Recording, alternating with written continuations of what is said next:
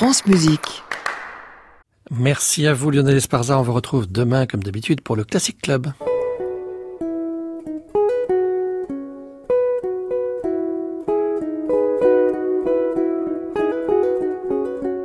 Arnaud Merlin, le portrait contemporain, France Musique. Aujourd'hui, Georges Aperghis.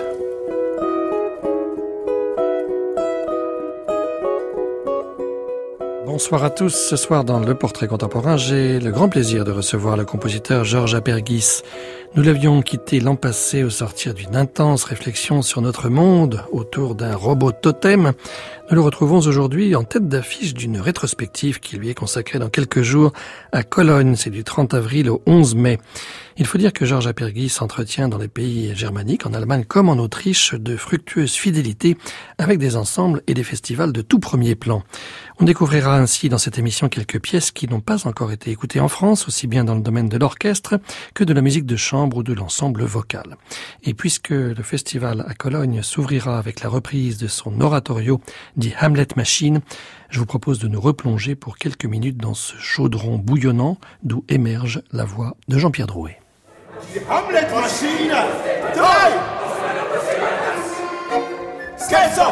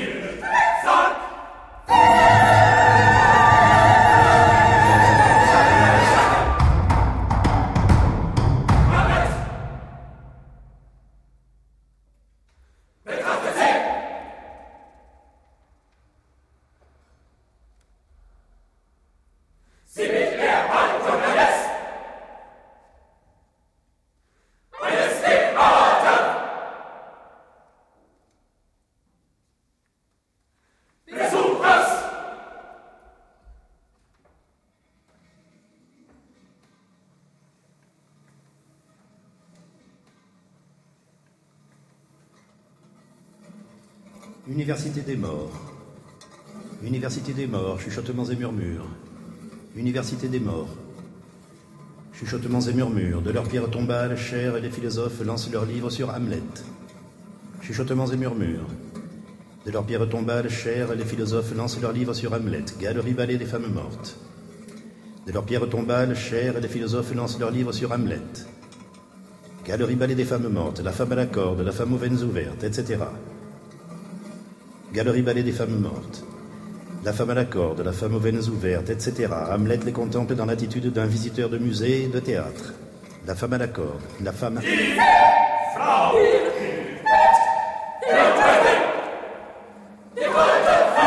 veines ouvertes. Hamlet les contemple dans l'attitude d'un visiteur de musée et de théâtre. Les femmes mortes lui arrachent ses vêtements. Hamlet les contemple dans l'attitude d'un visiteur de musée et de théâtre. Les femmes mortes lui arrachent ses vêtements. D'un cercueil dressé portant l'inscription Hamlet 1 sortent Claudius et... Les femmes mortes lui arrachent ses vêtements. D'un cercueil dressé portant l'inscription Hamlet 1 sortent Claudius et, vêtu et maquillé en putain. D'un cercueil dressé portant l'inscription Hamlet 1 sortent Claudius et, vêtu et maquillé en putain, Ophélie.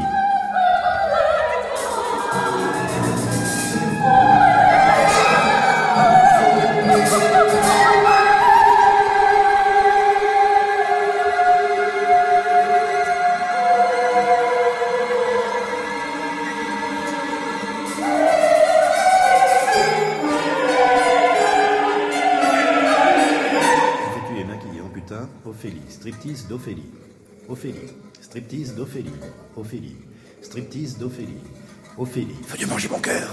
Ophélie. Veux-tu manger mon cœur, Hamlet?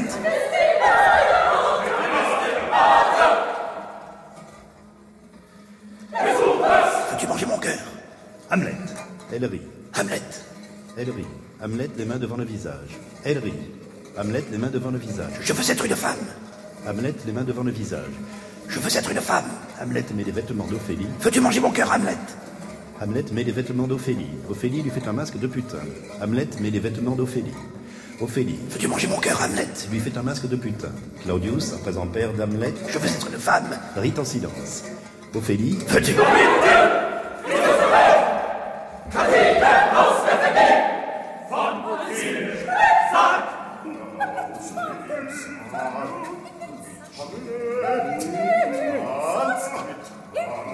Mangez mon cœur, Hamlet. Envoie Hamlet un baiser de la main et se retire avec Claudius, père d'Hamlet. Je veux être une femme. Dans le cercueil. Hamlet dans une pose de putain. Hamlet dans une pose de putain. Un ange, le visage sur la nuque, Horatio. Hamlet dans une pose de putain. Un ange, le visage sur la nuque, Horatio. Il danse avec Hamlet. Un ange, le visage sur la nuque, Horatio.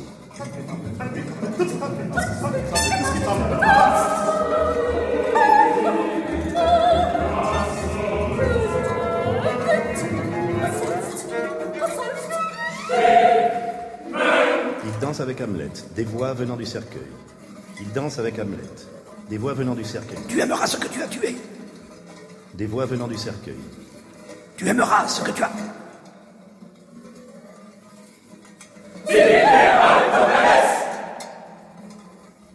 Tuer. La danse devient plus rapide et plus sauvage. Tu aimeras ce que tu as tué. La danse devient plus rapide et plus sauvage. Rire venant du cercueil. La danse devient plus rapide et plus sauvage. Tu aimeras ce que tu as tué. Rire venant du cercueil. Sur la balançoire, la madone du cancer du sein. Rire venant du cercueil. Sur une balançoire, la madone du cancer du sein. Horatio ouvre un parapluie, étreint Hamlet. Tu aimeras ce que tu as tué. Sur une balançoire, la madone du cancer du sein. Horatio ouvre un parapluie, étreint Hamlet. Immobilisation dans l'étreinte, sous le parapluie. Tu aimeras ce...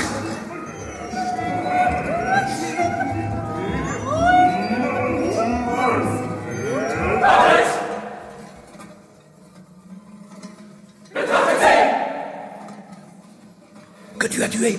Horatio ouvre un parapluie, étreint Hamlet. Immobilisation dans l'étreinte, sous le parapluie. Le cancer du sein rayonne comme un soleil.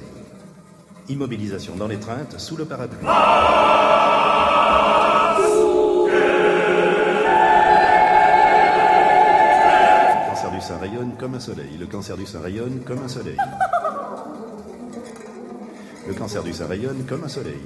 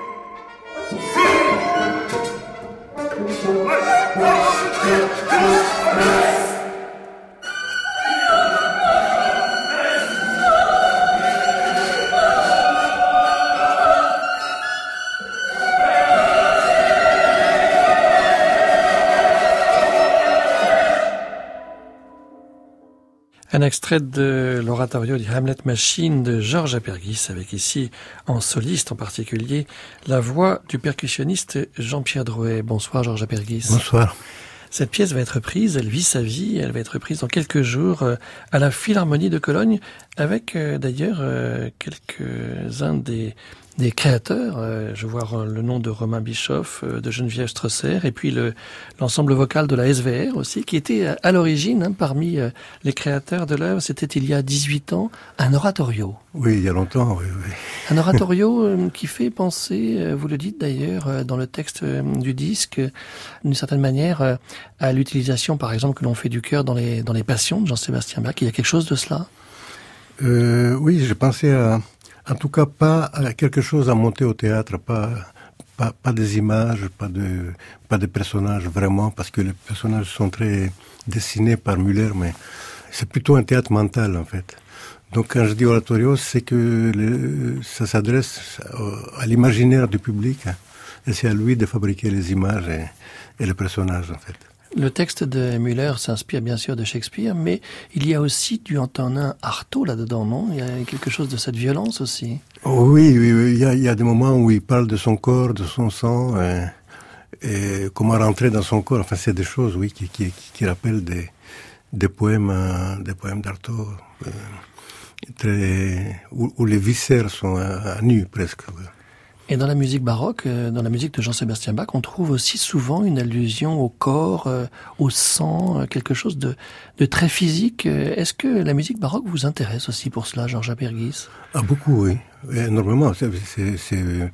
Bon, je prétends pas arriver à ça parce que ils étaient quand même très très forts, sur la rhétorique de comment raconter l'histoire, en fait. Et ce qui est extraordinaire, c'est la façon dont Bach préparait ses livrets pour les cantates, pour chaque cantate, avec un librettiste et lui-même, et comment il s'attachait ensuite à trouver la rhétorique qui correspond le mieux, comment raconter l'histoire.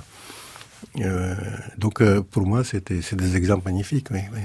Alors, il y a la rhétorique, d'une part, et puis il y a aussi, sur le plan musical, tout ce qui est de l'ordre du figuralisme. Est-ce que c'est quelque chose qu'on peut encore traiter aujourd'hui avec un texte? Est-ce que vous avez une pensée parfois figuraliste? Pas vraiment, mais par exemple, il y a des chœurs qui sont véhéments, par exemple, très très véhéments. Évidemment, j'ai pensé au chœur de méchants dans les passions, donc... Voilà, il y a des choses comme ça, mais je pense, j'essaye plutôt s'il y a des images qui s'imposent, j'essaye plutôt de les maîtriser et de les mixer avec d'autres images, c'est-à-dire de créer des trompe-l'œil, quoi, disons. Il n'y a pas une image elle peut prendre un peu tout le champ, mais pas longtemps. Il faut qu'elle soit contredite par autre chose. Vous parlez de trompe-l'œil, on peut peut-être aussi parler de fausses pistes parfois. Oui. On sait que vous avez beaucoup travaillé sur le théâtre musical et même sur l'opéra, vous en avez signé un certain nombre. Mais quand on parle de votre musique instrumentale, on a tendance à faire le lien en disant oui, finalement, la musique de Georges Aperghis, ce sont toujours des personnages. Est-ce qu'il y a une réalité là-dedans ou est-ce que c'est une fausse piste ? C'est une fausse piste parce que je pense qu'il n'y a pas de volonté de ma part qu'il y ait des personnages. Alors après qu'il y en ait, malgré moi, ou que les gens ils envoient, ça c'est libre à tout le monde, hein, mais c'est pas une volonté, en tout cas je n'essaye pas de construire un personnage même composite, voilà.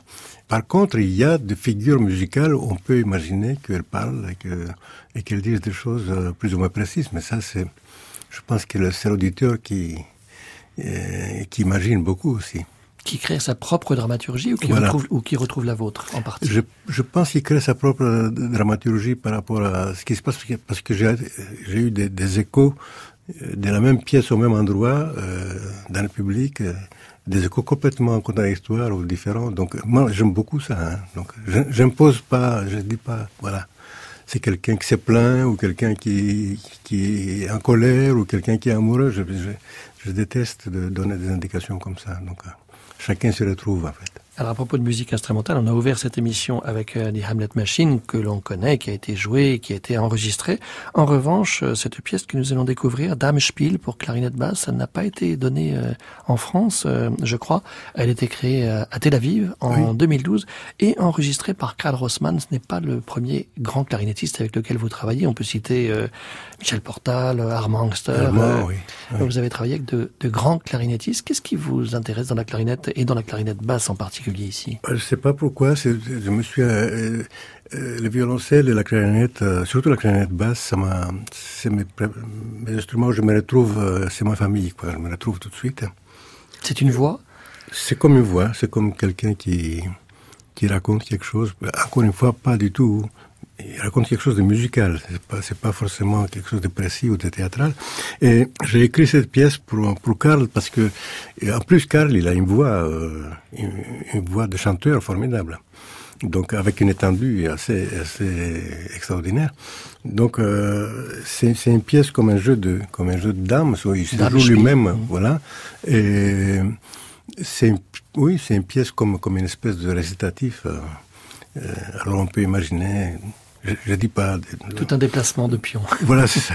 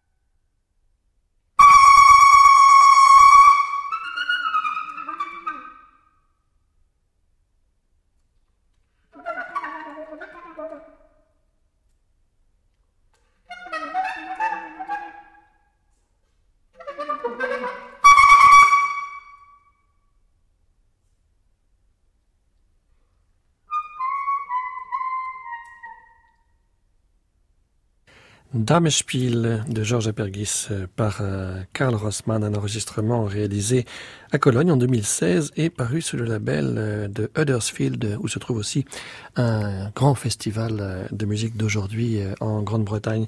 Georges Aperghis, vous connaissez bien Carl Rosman, il appartient à un ensemble aussi avec lequel vous avez des relations régulières?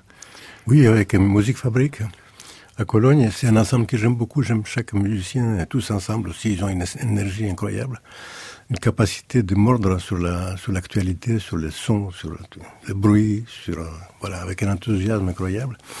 Donc, Carl fait partie de cet ensemble. Et j'ai écrit pour eux une pièce que je vais continuer. On a fait une création de la première partie à Munich, qui s'appelle Intermezzi. Et puis, il y a une deuxième partie qui va venir dans un an ou deux. Vous travaillez de longue date avec ces ensembles, beaucoup en Allemagne, beaucoup en Autriche, oui. En France également, on en parlera tout à l'heure. Mais c'est vrai que depuis de nombreuses années, vous écriviez très peu pour l'orchestre. Vous aviez peur de la graisse, du pathos ?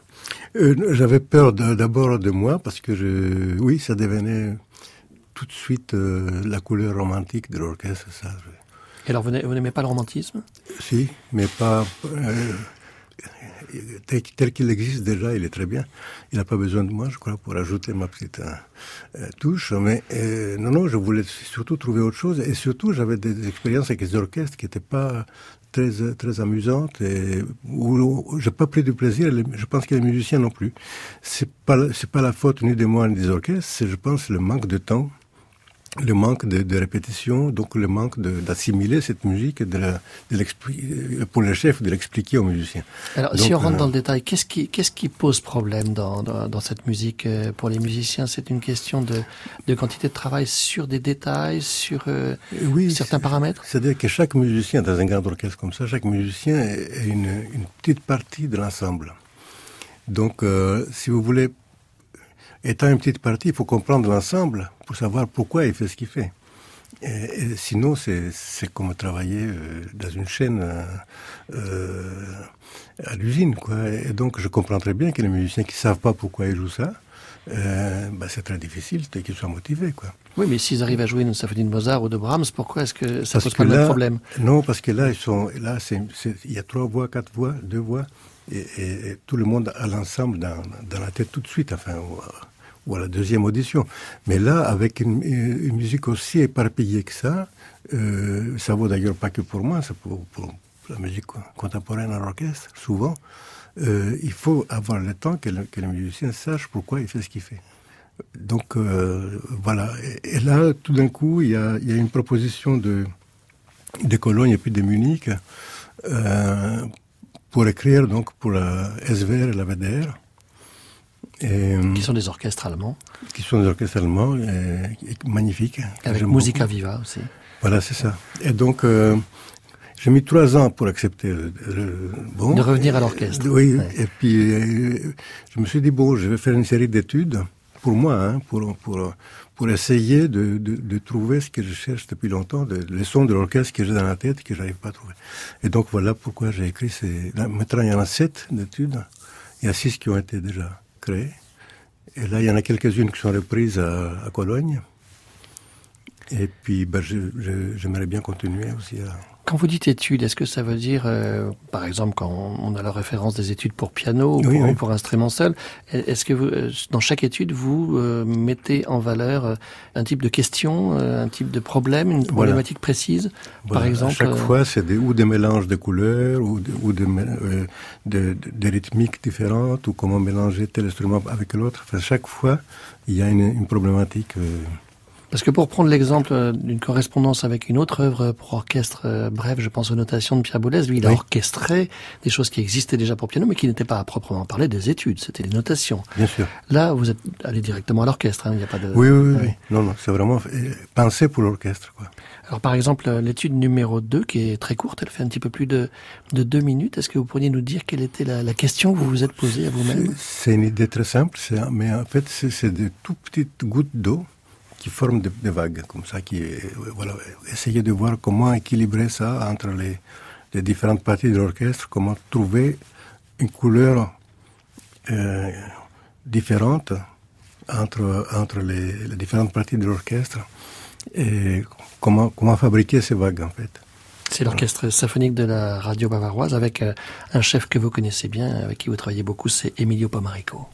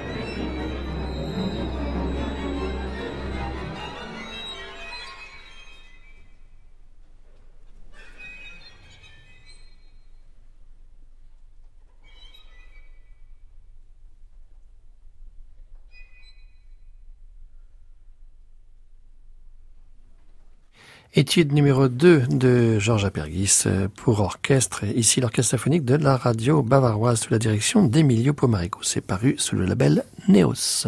Le portrait contemporain, Arnaud Merlin, France Musique. Georges Aperghis, j'ai retrouvé dans votre catalogue un extrait d'un entretien avec Félix Guattari, qui est retranscrit d'ailleurs par Antoine Jeans. Et Guattari disait... Aperghis a certainement acquis la liberté de se placer sur le fil de l'acrobate, de risquer la chute, mais à la différence de certains autres, il sait que quand l'acrobate tombe, il ne tombe pas dans le vide, il tombe sur d'autres fils, auquel cas il peut sauter d'autant plus. Finalement, c'est une belle définition pour ce trio funambule que vous avez proposé aujourd'hui. Vous êtes toujours sur le fil, en équilibre, et c'est ce que vous demandez aussi à vos interprètes. Oui, j'aime beaucoup un peu comment on appelle ça, la marge, quoi, ou le fait d'être en danger, quoi. C'est-à-dire que si ça devient quelque chose de trop stable, trop réglé, bon, ça va, mais ça m'ennuie un peu tout de suite. Donc j'essaie de trouver la faille. Comment est-ce que le compositeur et l'interprète arrivent à se parler? J'imagine qu'il y en a beaucoup que vous connaissez, oui. Mais certains interprètes jouent vos pièces sans vous avoir rencontré, un peu partout. Vous avez une notation très précise? Oui, c'est écrit très, très simplement. Hein. C'est vraiment très écrit. La seule difficulté qu'il y a, enfin, c'est pas une difficulté, mais c'est que je n'aime pas noter trop de choses. J'aime que ce soit très simple, en fait, qu'il y a des dynamiques... les hauteurs de son, les rythmes, comme dans la musique classique, quoi. Qu'est-ce que vous ne notez pas? Je note pas les attentions, je surnote pas les choses. J'aime que les gens trouvent eux-mêmes.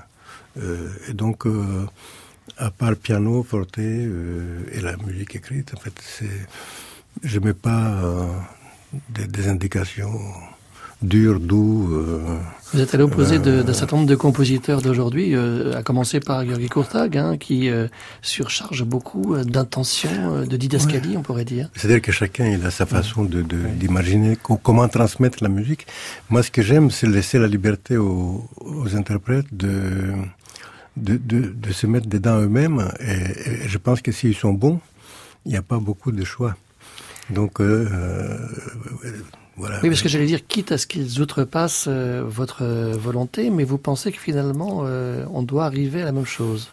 Je pense qu'il n'y a pas énormément de choix, mais des fois, je suis surpris parce qu'il y a des gens qui proposent des choses qui sont très intéressantes. Donc, je préfère ça. Des fois, ils se trompent. Hein. Des fois, ils sont complètement... Il n'y a qu'à regarder sur YouTube, il y en a plein qui... Chaque fois que j'y vais, je suis catastrophé. Mais je préfère la liberté comme ça que de tout fermer, verrouiller, parce que les pièces ne respirent plus après. La notion de funambulisme dans ce trio funambule, donc on retrouve cette idée de fil, cette idée d'équilibre et de déséquilibre.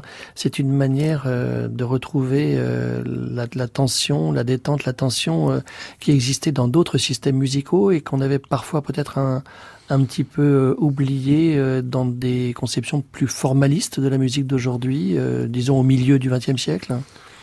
Là, c'est juste... Il n'y a pas beaucoup de formalisme, en fait. Bon, il y a toujours la forme est là, mais c'est surtout une façon de ne pas jouer ensemble pour un trio. C'est-à-dire de temps en temps, c'est par hasard, en fait, qui jouent ensemble. Et comment faire pour que chacun garde son individualité et qu'il passe d'un fil à l'autre, justement. C'est comme si chacun proposait un univers différent et ça change très vite. Hein. Chaque partie dure quelques mesures, puis on passe à un autre univers. Les percussionnistes changent beaucoup d'instruments, contrairement à ce que j'ai fait d'habitude. Donc ils provoquent les autres, et les autres jouent ou jouent pas le jeu. Donc voilà, c'est une pièce un peu à part dans mon répertoire de musique de chambre. Ouais. Est-ce que vous l'avez composé spécialement pour le trio Accanto ? Oui. Ce sont Nicolas Hodges, pianiste, Markus Weiss, saxophoniste et Christian Dierstein, percussionniste. Déjà l'instrumentation est particulière. Elle est très curieuse. Et c'est trois amis pour qui j'ai écrit séparément, mais pas trois ensemble. Donc là, c'était l'occasion de... Voilà. On écoute non pas la pièce dans son intégralité, parce qu'elle dure plus de 12 minutes, mais la première partie de ce trio funambule.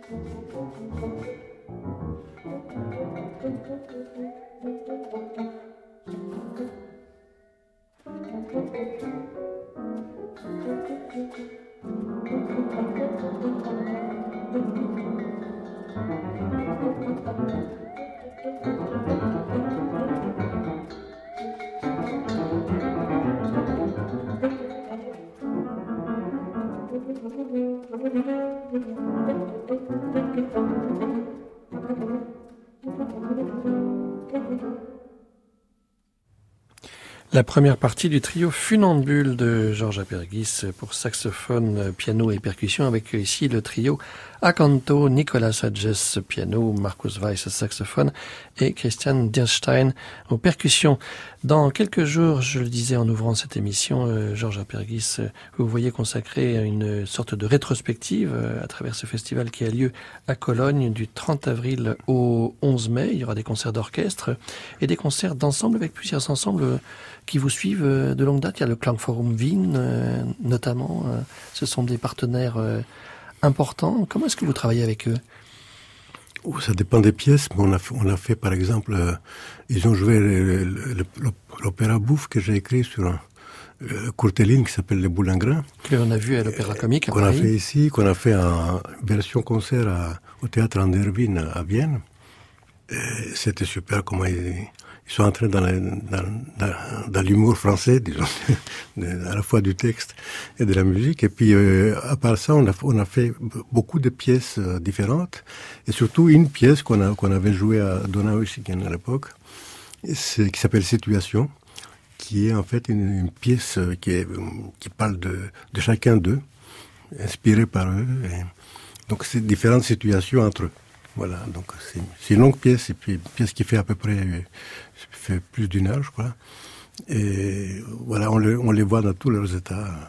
C'est une idée qui vous anime, puisque je crois que vous avez un projet avec l'ensemble moderne, où d'une certaine manière, ce sera un peu l'illustration de cette démocratie interne, puisque le projet de l'ensemble moderne, c'est la démocratie participative entre eux. Voilà, c'est ça, oui. L'idée, c'est de parler d'eux, finalement, encore une fois, et de parler et d'essayer de trouver qu'est-ce qui est vraiment intéressant et nouveau dans leur façon. Ça fait longtemps, mais à l'époque, c'était vraiment très nouveau la façon de diriger l'ensemble, tous ensemble. Justement, il n'y avait pas de chef autre que eux-mêmes. Oui, voilà. Oui. Et donc ça, c'était, pour moi, c'est un point de départ, hein. Je vais commencer par ça, puis je vais essayer d'avancer pour voir les différentes avatars de la démocratie, le bien, le chaos qui peut résulter tout d'un coup, la prise de pouvoir, enfin, tout ce qu'on sait. Ce sont des sujets très contemporains, très actuels. Qui sont toujours contemporains, depuis toujours. Et donc, voilà, c'est encore parler d'eux-mêmes. C'est une idée qui m'intéresse beaucoup parce que ça me sort aussi de mes propres angoisses, mes propres idées musicales, mes idées formelles qui sont toujours là. Mais là, c'est au service de quelque chose d'autre. Et je pense que chaque pièce a un sujet qui me permet de sortir de moi-même, quoi, d'aller vers les autres. Alors en France, vous avez travaillé aussi avec certains ensembles. On pense à l'ensemble intercontemporain. Alors lui, il est vraiment dirigé. Sûr, oui. Mais alors il y a un ensemble aussi qui a un fonctionnement sans chef. C'est l'instant donné. Vous travaillez avec eux depuis quelque temps, Georges Aperghis. Depuis quelque temps, on a eu une idée de se voir sous forme d'atelier tous les mois ou tous les deux mois et d'avoir des séances comme ça de travail sur des matériaux que j'apporte et que on teste ensemble, on les orchestre ensemble, on cherche des couleurs ensemble et peu à peu on va essayer d'arriver à une pièce qui nous ressemble à tous, comme une photo de famille. On évoquait tout à l'heure l'ensemble Klangforum de Vienne. Vous menez aussi un projet en ce moment avec l'ensemble Klangforum et les Neue Vocalsolisten. Ça s'appelle Le cours de la vie, c'est ça en traduction française. Qu'est-ce qui va se passer dans cette pièce ? Oh, cette pièce, c'est comme une espèce de long fleuve, pas tranquille, comme dirait l'autre, où il y a, ça ressemble un peu à la vie, quoi. C'est-à-dire les rencontres, les hasards, les détours, les déviations, les exaltations, les morts différentes. Enfin, bon, c'est un petit peu, c'est une heure d'errance comme ça, de vagabondage, et qui finit par une citation de... Tout d'un coup, il y a le compositeur qui se demande où il va, pourquoi il est là, et qu'est-ce qui se passe, quoi. C'est une petite citation de Goethe, de Faust, Méphisto, qui dit, mais tout à l'heure, là, il y avait un chemin, maintenant, il n'y a plus de chemin. Qu'est-ce qui se passe ? Donc, l'orchestre s'arrête, et puis on repart. Et puis, à la fin, il y a une autre citation qui... donc là, ça fait un peu récitatif de théâtre, un peu comme ça. Et puis à la fin, il y a le même personnage, c'est pas un personnage, c'est la basse, la voix de basse qui dit « Quand c'est haut, je voudrais que ce soit bas, et quand c'est en bas, je voudrais que ce soit haut. Quand c'est de travers, je voudrais que ce soit droit, et quand c'est de droit, je voudrais que ce soit de travers. C'est la seule chose qui me donne de la santé dans ce monde. » Donc, ça se finit pratiquement là-dessus. Donc, c'est un petit portrait de moi, c'est un petit autoportrait du compositeur qui vient d'écrire une heure de musique derrière lui. Voilà. Alors, vous reviendrez nous en parler sur France Musique quand ce sera créé, puis j'espère qu'on l'entendra aussi en France. J'espère aussi. Prochainement, puisqu'on évoque les Neue Vocalsolisten, vous avez aussi écrit une pièce qui a été créée en 2017, ça s'intitule Passwords. Alors Passwords, c'est les mots de passe. Est-ce que c'est un peu dans le même esprit que ce qu'on a pu voir depuis quelques années, quand vous avez développé cette idée de machination qui s'est prolongée dans Luna Park et puis dans le spectacle sur les robots l'année dernière? Est-ce que ces mots de passe sont liés à la même idée? Ça, oui, c'est des mots de passe. Enfin, je me suis amusé à fabriquer beaucoup de mots de passe. Je déteste les mots de passe. C'est pour ça que je fais c'est parce que ils sont omniprésents. Oh, oui. Et donc, ça dépend. Des fois, c'est un peu militaire. Des fois, vous allez voir. Des fois, c'est un peu enfantin. C'est comme des jeux, des présentations. Qui est tué. Il faut démontrer son identité, etc. Et c'est une pièce pas tellement comme Luna Park ou Thinking Think, c'est plutôt une pièce plus vocale, plus comme un jeu, quoi. C'est vraiment un jeu entre eux. Et c'est une pièce qui mélange, ce qui est difficile pour eux, c'est que ça mélange le parler, et le chanter. Et donc, ils passent du chanter au parler très vite. Et ils sont assez virtuoses pour ça. C'est très dur. Places. That's remember. That's it's all in different places. In different citizen in that's off and back. Remember.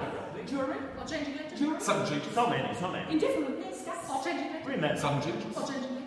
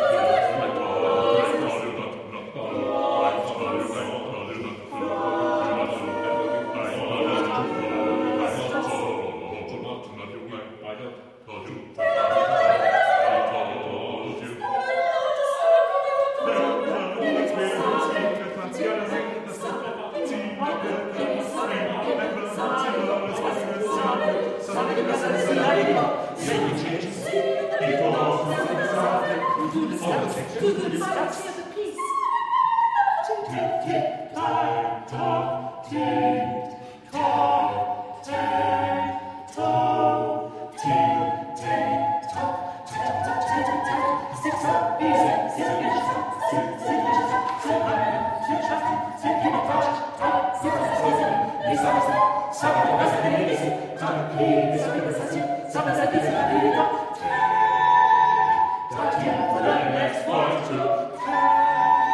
times for you to get, eight times for the next one. Summon any part for you to get, eight times for the next one too. So many articles, so many articles. Catch one after all. Summon any part for you to get, eight times for the next one to catch one with the guide.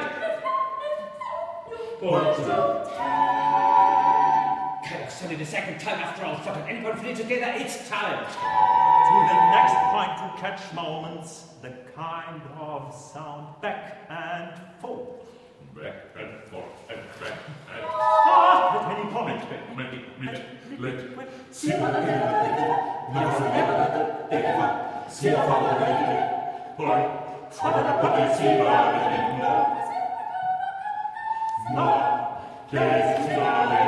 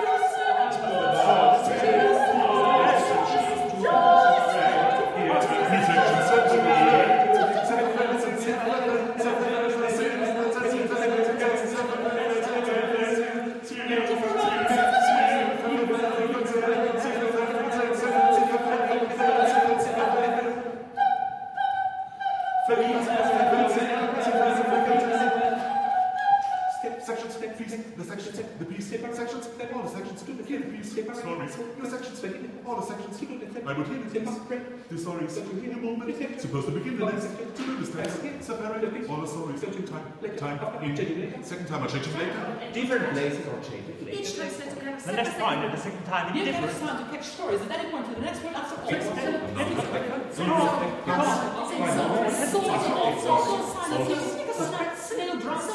Password 9.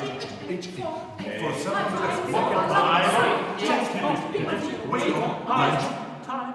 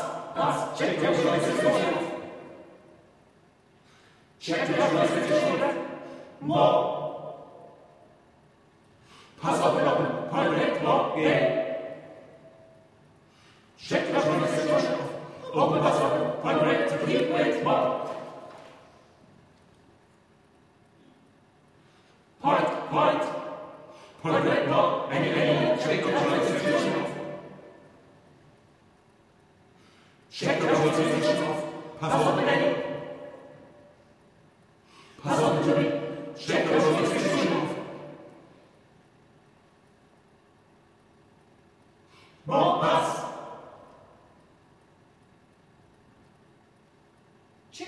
sure that is clear. Check carefully to be sure that. Check between these sets of sounds. Check your own phrases to see. Check your pronunciation of. Check the words, starting with. C'est avec Passwords de Georges Aperghis par les Neue Vocalsolisten, un enregistrement réalisé à Copenhague en 2017 lors de la création de l'œuvre que se referme ce portrait. Merci beaucoup d'avoir accepté notre invitation, Georges Aperghis. Merci à vous.